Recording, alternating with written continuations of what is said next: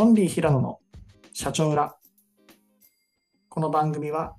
株式会社オンリーストーリー社長平野が社長の裏側をテーマに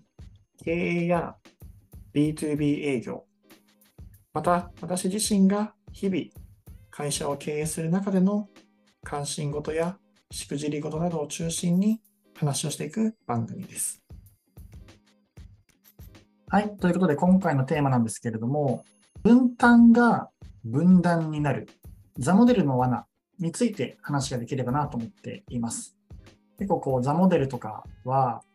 結構B2B のSaaS とかを中心とした話なので、ちょっとマニアックめな話になるかもしれないなって思うんですけれども、一部のニッチな方に響けばなという思いでお話しさせていただければなと思っています。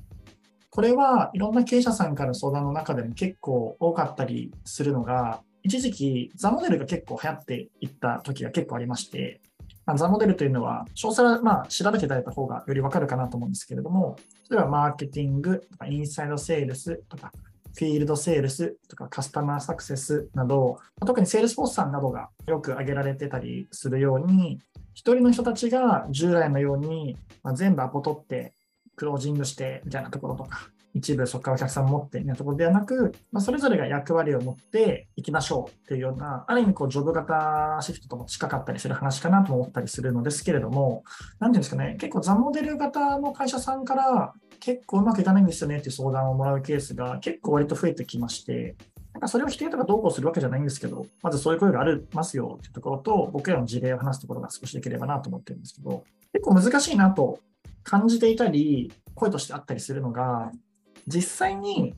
バトンの受け渡しというのは結構まず一つ難しいかなというところで出ます。マーケティングの方で、じゃあ例えば問い合わせ数何件とかみたいなのがあって、じゃあ今度インサイドからそこからの商談化率とか、そういうところが何%であってみたいな。でフィールドセールスのこの営業のクロージングがそこからの制約率で何%ってあって、でそこからカスタマーサクセスがそこから先のじゃあ例えば継続率何%みたいな、それぞれがバトンをうまく回していって渡せているときはすごいうまくいくんです。でただ陸上とかでもあると思うんですけど、バトン渡すのって結構むずいんですね。渡すところでちょっとしたエラーが起きていったり、それはどちらが悪いわけでもなくて、単純なボタンの掛け違いっていうところだったりするのかもしれないですし、それが複数回となっていったりするとすごい難しいわけなんです。なのでうまくいっているときには多分それによってスタミナ温存ができてサステイナブルになるっていうのがあるんですけども、うまくいかないときにはバトンを落としてしまったりしていって、最終的に結構起こりがちなのがバトンレースでいくと、俺の区間はめっちゃ速く走れて目標タイム達成できてるからいいよね。で、別の B さんも俺の区間は達成できてるからいいよね。でもじゃあ全体としてのタイムで見てったりすると、あれなんか下回ってるけども、というときに、ある意味、でも俺のやるべきところはできてるよね、状態。これが結構、弊社さんから寄せられる声として大きかったりするなと思ってまして、KPI 達成してたりとかするんだけど、KGI に届かないみたいなところであったりします。で、これだけ聞くと、いや、それはでも KGI に対して KPI の設定というところを、そこが紐づくようにできていなかった、そこの設計側の問題で、みたいなのもあると思うんですけれども、確かにそれは正論であって、性善説で、それはそうですと。それと言われればそうですってしか言いようがないんですけれども、ほとんどの会社がそれでうまくいってない会社が多いということは、またそれが自然の摂理でもあるなということでもあるなと思っていたりしているなと思っていまして、なのでそのぐらい結構難しいなっていうところだったりするのかなと思っています。なので、そういった中で、事務所の目線だけではなく、全体の目線も同時に見れるように設計をしていったりするのが大事というはやすし、めっちゃむずいっていう話かなと思っています。で、そんなことをですね、ここでペラペラ偉そうに言っている僕もですね、ご多分に漏れず、分担をして効率化をしてたつもりが、結構時に分断になってしまったなみたいなのは、結構直近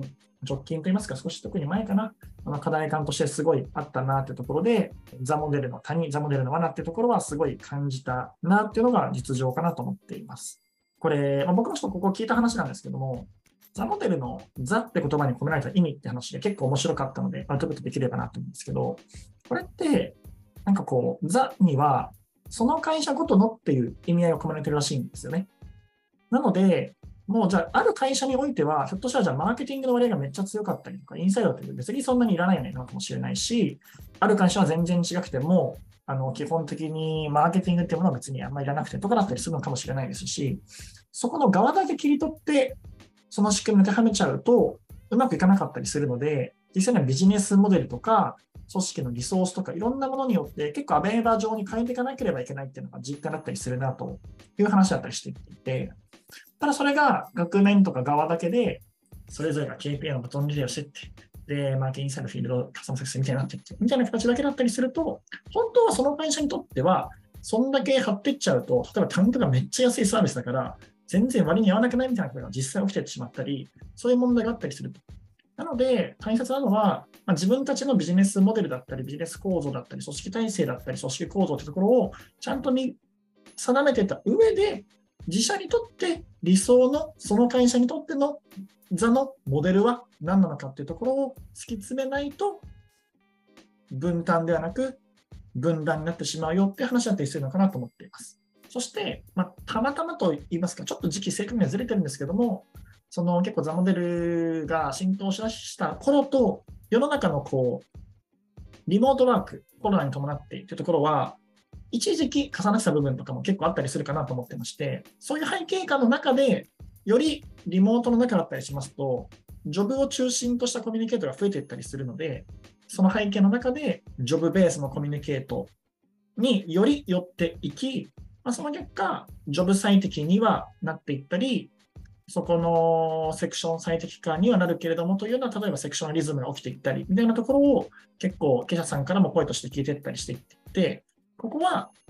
流れだなと思っています。今は分担のターンや分業が割と流行ってるよねってターンもあれば、やっぱり一人で全部リレーの受け渡しするよりも一人で走り切っちゃった方がいいよねっていうのは、例えばこれなんか野球で投手リレーに近いですよね。一人の人ができるだけ先発から最後まで投げ切った方がいいのか、2回ずつぐらいに変えていった方がいいのか、これってもうどちらかっていうと属性とか思想の話だったりするなと思っていたり、そのチームに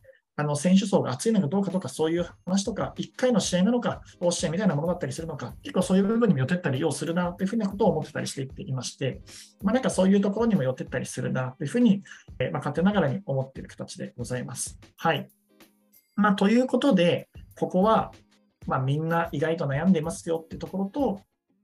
その自社にとってどの形のモデルがいいのかっていうところを突き詰めてやっていくところと、改めて部署がしっかりと KGI の最重要指標のところを改めて全体で追っていくための仕組みとか意識づくりとか、そういう部分をしていくのが大事だなという話をしつつ、僕たちの会社もまだまだ全然できてなかったりするので、ぜひ聞いている方々と一緒にレッツで僕も頑張っていくのでやっていければと思います。では終わります。ありがとうございました。最後までお聞きくださりありがとうございました。このチャンネル社長裏では週に2日、火曜と金曜に更新をしています。最後に社長の裏側ということで、これを配信している僕の心境の裏側も話せればと思うんですけれども、やっぱりですね、一人で話していると暗闇に向かって話している感というのがどうしてもありまして、そんな時に嬉しいことが2つあります。1つがフォローです。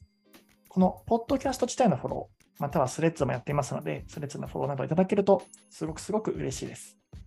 そしてもう1つが SNS でのシェアです。このチャンネルの URL がこの一つ一つの配信の URL をSNS で一言コメント付きでシェアいただこうもんなら、もう本当に大好きですので、